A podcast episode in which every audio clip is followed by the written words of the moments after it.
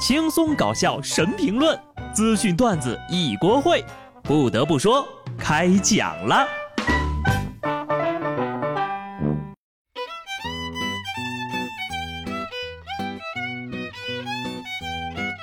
Hello，听众朋友们，大家好，这里是有趣的。不得不说，我是机智的小布。前两天呢，北京的一场大雨，天空都被洗成了蓝色的。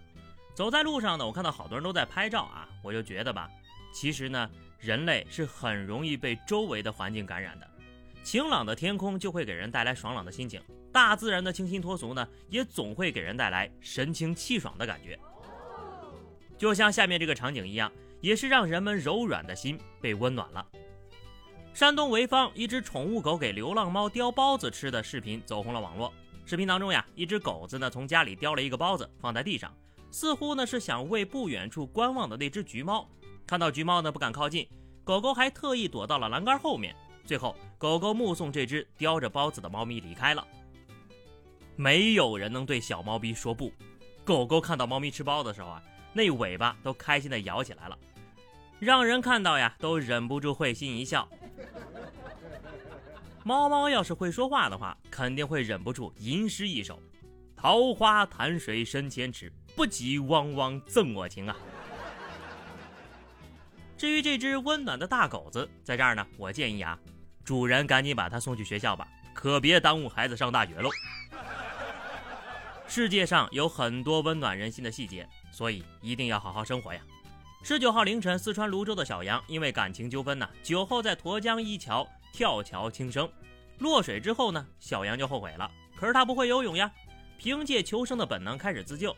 他一边漂一边搜集江面的漂浮物，做成了一个简易的木筏，然后蹲在木筏上等待救援。在江面上漂浮了大约六个小时之后，才被救了。本来吧，这小杨跳水之前把自己的手机留在岸上，就想着也许会有人发现他的手机帮他求助。没想到呀，捡到手机的是个熊孩子，不仅没有帮他求助，反而拿着他的手机打了一晚上的游戏。围观跳桥不报警。拿人家的手机打游戏，还挂掉人家家里人打来的电话，游戏打的也菜，你就说这熊孩子缺不缺德吧？听完小姐姐讲述完她这个跳江的过程呀，我感觉她也是心真大哈，一点都没有寻死觅活那些人的极端心态。既然这样呢，那就不要把生命当儿戏了。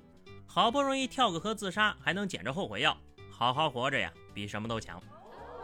浙江温州交警接到了一个男子求助，说这个自己的妻子呀开着车要带着他同归于尽。民警迅速赶至现场处理。在询问当中呢，民警知道导致了这对夫妻想要同归于尽的深仇大恨。原来呀，就是这媳妇儿开车的时候想看看老公的手机，被拒绝了。民警一听，赶紧劝妻子：“是个人都得有点隐私空间的。”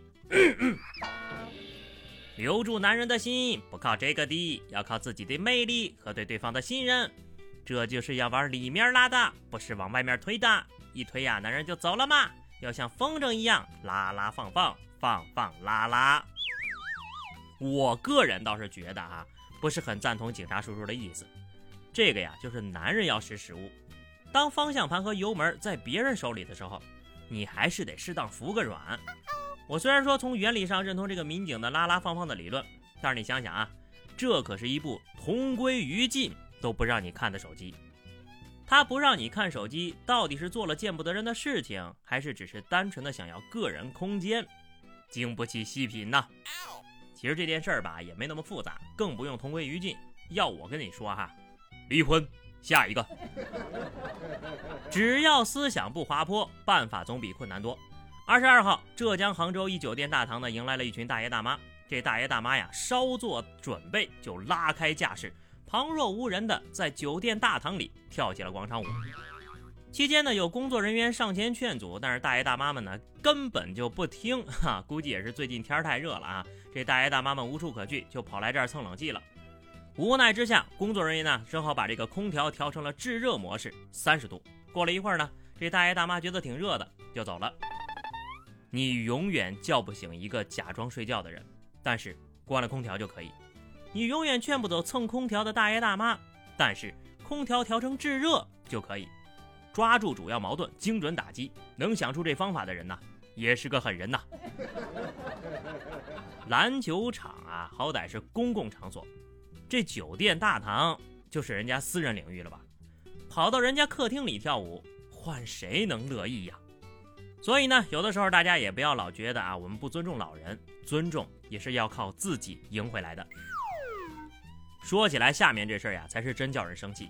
最近呢，一个三岁的小网红佩奇引起了大家的关注，因为她的体重呀实在是太夸张了。在某社交视频网站呢，佩奇妈妈为她注册了一个账号，虽然粉丝只有五千多个啊，但是单条视频的播放量已经高达了五十多万。三岁的佩奇已经有七十斤了呀！不少网友留言建议佩奇注意饮食平衡，但佩奇的爸妈呢视若无睹，继续让孩子吃烤肉、烤串、烤肠，还经常兴奋地宣布马上突破一百斤。现在呢，已经有网友发现小佩奇的腿部因为肥胖已经出现不同程度的变形，但是佩奇的父母似乎并不打算帮助他减肥，变成胖子并不是孩子的本意。在一个视频当中呀，大人不断的给小佩奇添食物，小佩奇用稚嫩的声音反复央求：“别弄了，别弄了。”但他爸妈一边嘴上答应，一边呀就把他刚吃空的盘子加满。而在他们的视频作品当中，低龄、超重一直作为卖点被反复强调。畜生啊，甚至连畜生都不如！你们就是这样当人父母的吗？利用孩子挣钱？既然想博眼球，怎么不把自己饿瘦七十斤再来当网红呢？果然呐，逼孩子比逼自己容易多了。童谣里总是唱“没有爸妈的孩子像根草”，可惜呀，并不是每个孩子都被爸妈当成了宝啊。想做网红，自己努努力，整点正能量。该来的还是来了。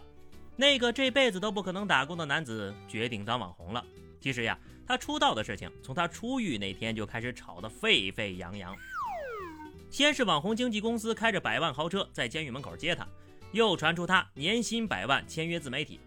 但是他出狱之后呢，很快出面澄清了这些谣言，称呀自己只想好好陪陪家里人，在老家种种地，然后呢尽早的成个家，开一个小超市。在采访当中呢，他说网红是肯定不会当的，因为当网红嘛，归根到底呢还是替别人打工，而他这辈子是不可能打工的。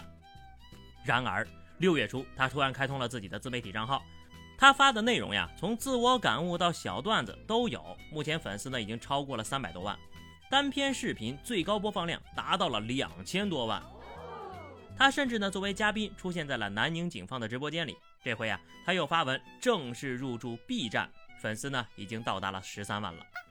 从他自媒体作品追热点的频率和制作质量，我们不难看出啊，这个人背后呢应该是有一个团队在运作的。不是说好不打工吗？怎么现在愿意当网红了呢？不过呀，咱往好的方面想想啊，虽然网红世界也不见得多么好混，但至少比偷电瓶强啊！